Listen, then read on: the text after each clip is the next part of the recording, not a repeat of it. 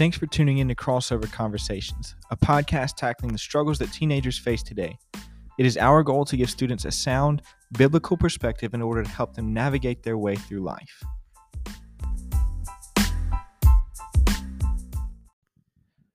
What's up, guys? Hey, it is uh, your boy again. I'm assuming you already know that by now. That's how I'm probably going to uh, open all of these episodes with that little introduction there. Um, but it is you, your boy, Michael Nanny, back again for episode number three, closing out 2020 with uh, this podcast.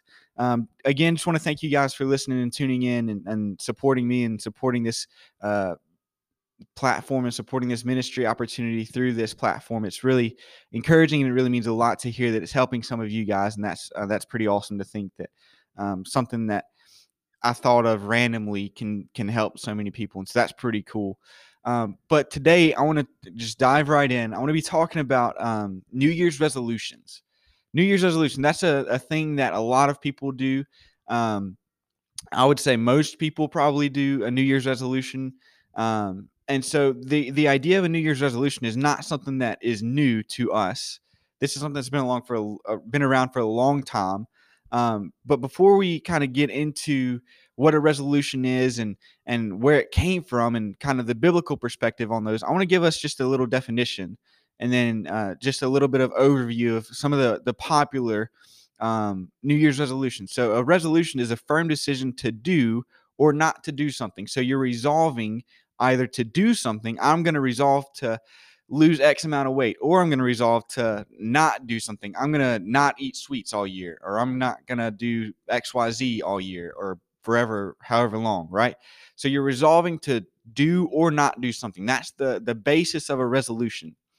Um, so if you were to Google the the top ten New Year's resolutions, these are what you would find. Starting with number one, going through ten. Number one, eat healthier. That's can I get an amen? Is that anybody out there eating healthier? Is that your your goal for 2021? Um, number two, exercise more. Those two kind of go hand in hand. Eating healthy and exercising more um, if you if you're gonna exercise more, you need to have a, a diet that's going to sustain your exercise. So those two kind of go hand in hand. Uh, number three is to save money or spend less. Uh, that's a pretty good one. That's one that I think more people, including myself, need to to get better at. Uh, number four, learn something new.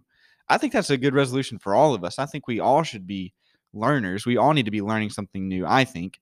Um, number five, quit smoking. Number six, read more. That's that's one on my list is to read more. Um, if you know me, you know I'm not the biggest reader, uh, but one of my resolutions this year is to to read one book one book per month. Uh, so that's 12 books. Um, so that's going to be one of my New Year's resolutions is to read more, um, because the best I think it's like the best learners are the best readers or something like that. And so I want to read more. I want to I want to get more knowledge. Uh, number seven, to change jobs is also a New Year's resolution. Uh, number eight, drink less. And I'm assuming uh, just from what I read, it was talking about alcoholic drinks. So uh, if you're a teenager, that shouldn't apply to you because you shouldn't be drinking anyways. But if you're an adult listening to this, that may be one of your resolutions to drink less. Uh, number nine, spend more time with family and friends. That's a that's a pretty good one. Family and friends are important. Um, and you know the older you get the harder it is to find that time so i, think that's a pretty good uh, new year's resolution and, and closing it out number 10 get more organized or i think it's actually just get organized is the the actual number 10 uh, new year's resolution get organized and i know several people who probably need to do that uh, and need to make that their resolution to get organized so those are the top 10 new year's resolutions i think those are all pretty good resolutions that um, a lot of people do obviously they would be a lot of people doing them if they're top 10. So uh, those are some pretty solid resolutions.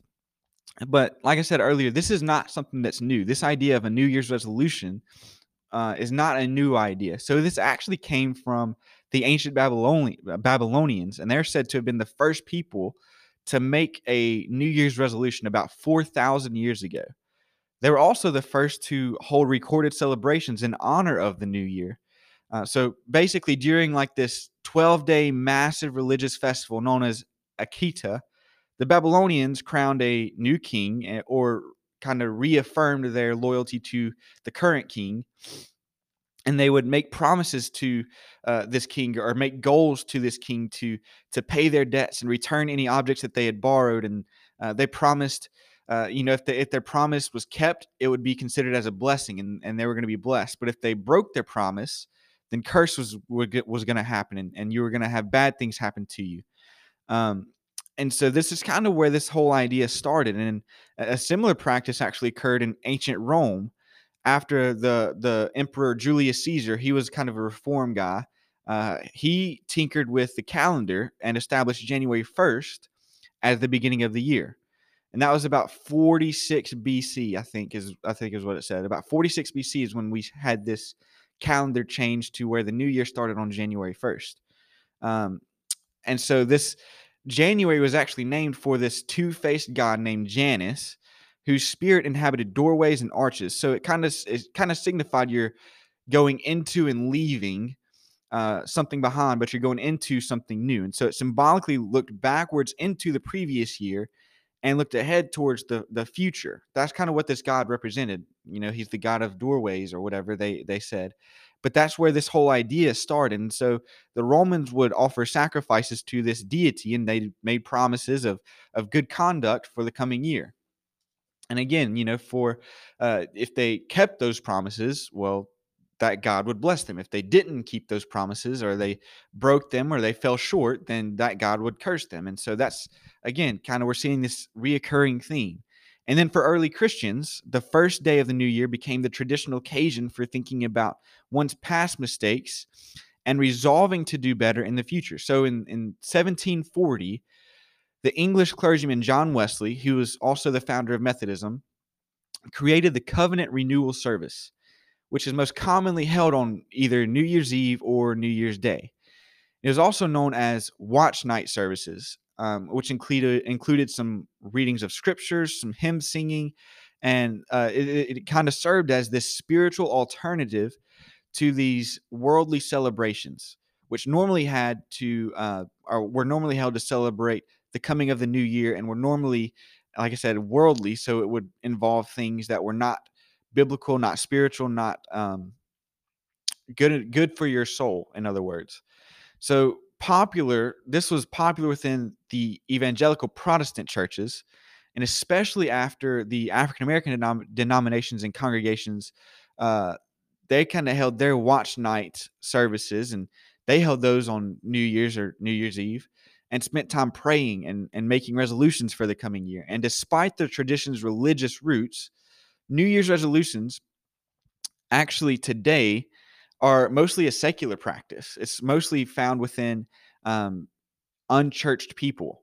So instead of making promises to the gods, most people kind of make promises to themselves. They resolve to uh, take care of themselves better. Again, number one was to to eat healthy. Number two was to exercise more. So you're making these promises kind of to yourself to better yourself. It's about self improvement, which may explain why so many resolutions seem to have a hard time or seem to struggle to follow through. A lot of these resolutions, and I'm not hating on them, I think you should definitely make New Year's resolutions. I think it's an awesome thing to do. That's what we're talking about. But a lot of these resolutions will fail or you'll give in within a month or two um, simply because you are doing it in your own strength, right? Uh, I don't know if you uh, have ever looked into like gym membership in January or have ever got a gym membership in January or went to the gym in January. January is the biggest month for most gyms simply because it's a New Year's resolution for a lot of people to eat healthy and get eh, you know exercise more, get healthy. And so they think that well if I get a gym membership and I pay for a gym membership, I'm going to be encouraged to go and they're right to some extent, but if you're basing that resolution on simply your willpower, eventually there's going to come a time, unless you're stronger than I am, and most people probably are. I'm not saying that I'm the strongest person, but a lot of these New Year's resolutions are going to fail simply because it's about your own self improvement and you're kind of trying to do this on your own power and your own abilities and your own capabilities. So, what I want to talk about is how to do a biblical or a spiritual New Year's resolution um, if that's such a thing, and we're going to make it a thing. New Year's resolutions fail because there's no power in a New Year's resolution. It's just kind of this decision that you make. So resolving to start or stop doing a certain activity has no value unless you have the proper motivation for stopping or starting that activity. Right. So if you don't have someone that's going to keep you accountable, hey, did you go to the gym today? Or did you eat XYZ calories today? Or did you eat this green today? Or did you not eat that sugar today? How many Cokes did you have? Whatever. If you don't have someone or something that's going to keep you accountable, then most likely, and I'm not going to say all the time, but most likely that resolution is going to fail. And so it's about your commitment. It's about depending, this whole idea of New Year's resolutions depends on your commitment. However, if God is the center of the New Year's resolution and it has a chance for success, depending on your commitment to it, but also on whether or not God is going to be glorified through it. If it's something that God has for your life, He's going to enable you to do it. So if God has, if you say, I'm going to do this for the glory of God, and then God's going to bless that because you're doing it for the glory of God. But if you're doing it for the glory of yourself, you're going to have a lot harder time to do that, to, to follow through on that New Year's resolution. So I want to give us kind of six quick things to help keep in mind, uh, for us to keep in mind as we make our New Year's resolutions in a couple of days. Uh, so the first one is just to pray to the Lord for wisdom regarding what resolutions, if any, you should make. So James chapter 1 verse 5 says if any of you lacks wisdom let him ask God who gives generously to all without reproach and it will be given to him. So you should inquire to God about what you should do or if you should do anything. Um, this is something that I, again I told you one of my resolutions is to read 12 books. This is something I've struggled with a long time um, simply because I, if you again if you know me you know I'm not uh, a big school guy. I think you definitely should go to school, and I'm even going back to school in January. Um, but part of the reason I don't like school is just because it's a lot of reading and writing, which are two things that I don't just enjoy. And now, really, my job is to read and to write. So it's funny how God, how God kind of does that thing.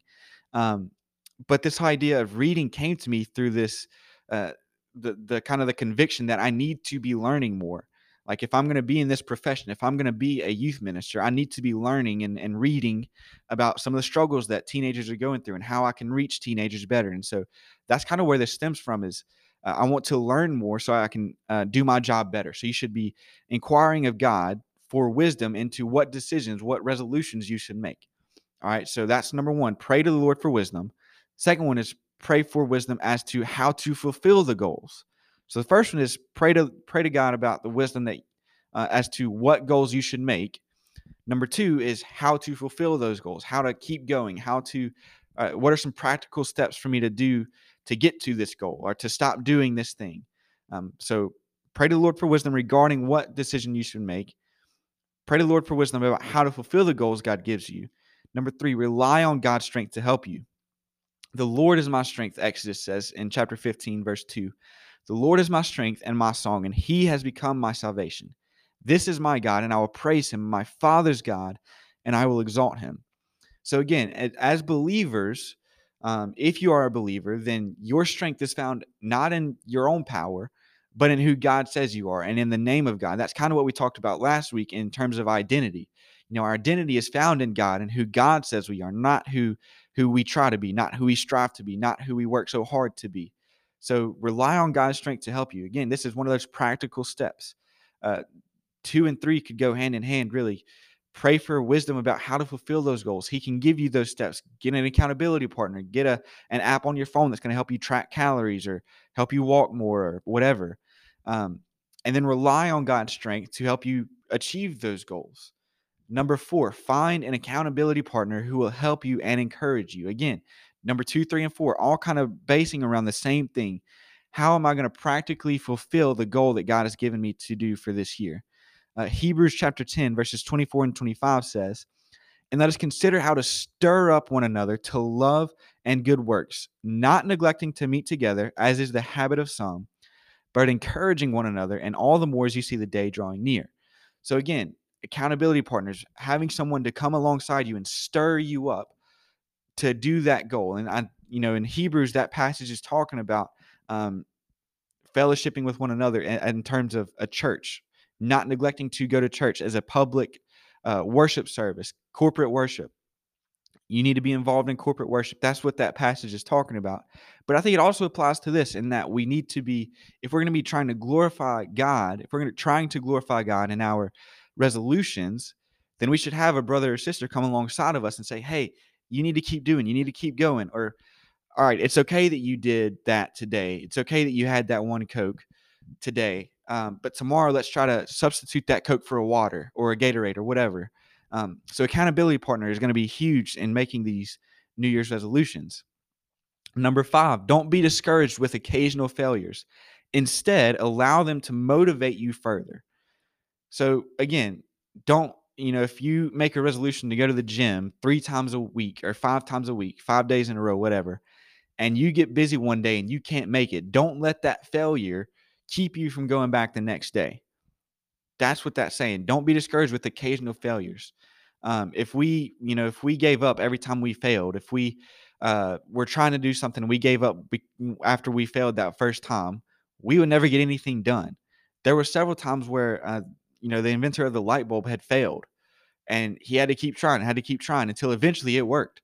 And so I'm thankful that he kept trying and didn't give up after he failed.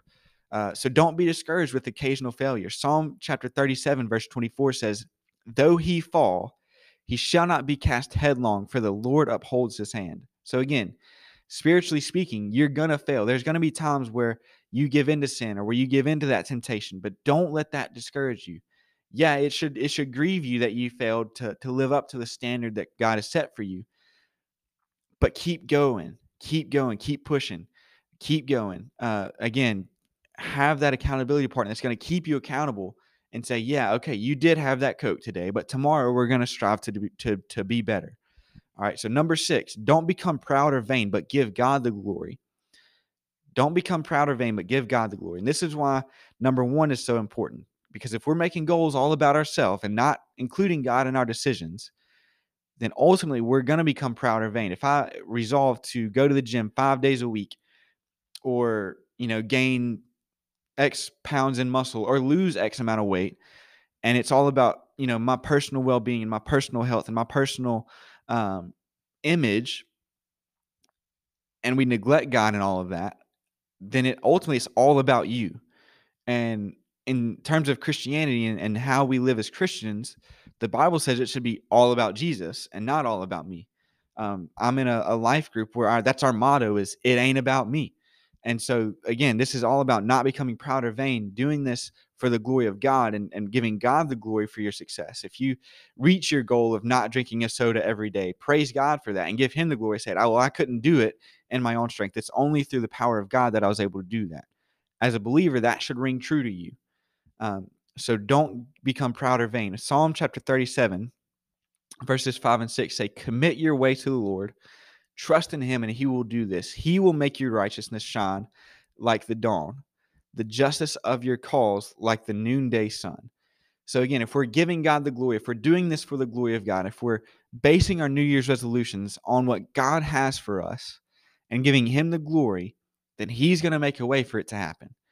Um, and that's not to say that you won't have an occasional failure and you won't, you know, you're not going to see these instant results. That's not what I'm saying but giving God the glory and including Him in this decision of your life to to make a better version of yourself, because ultimately the Bible says that uh, as a believer you are God's temple, so you should take care of your body and you should do those things. And I'm not saying that uh, your New Year's resolution should be about losing weight or gaining weight or whatever. It should it could be about reading. It could be about um, cleaning more or doing laundry more or whatever. Like whatever you need to do but ultimately make that decision and, inquire from God about what you should do. And when you do that, He's going to give you the way, He's going to make it possible, He's going to give you the strength. Find somebody to help you do that. Don't be discouraged with occasional failure and don't become proud or vain, um, but give God the glory. So that's kind of what I would say are the six main things that you should consider when making your New Year's resolution for this year. And, and I do encourage you to make that.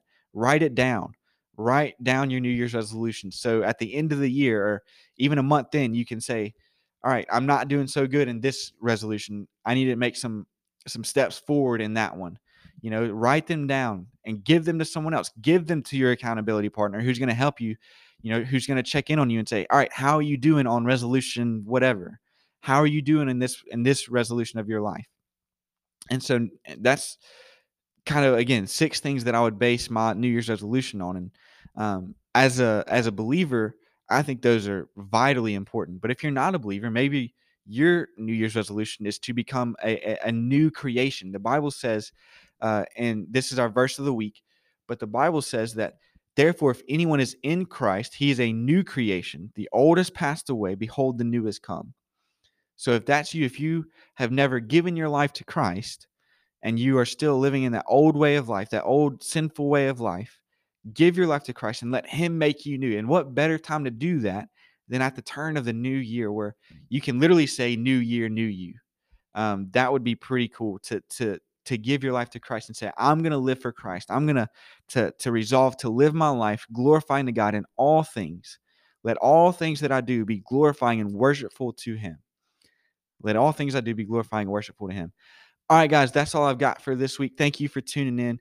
Um, be looking out for next week's episode as we begin the new year. It's going to be awesome. I'm looking forward to what God is going to do through this podcast, and I'm excited to uh, continue to hear from you guys and and look forward to serving you in this way. But until next time, stay safe. God bless, and happy New Year. Peace.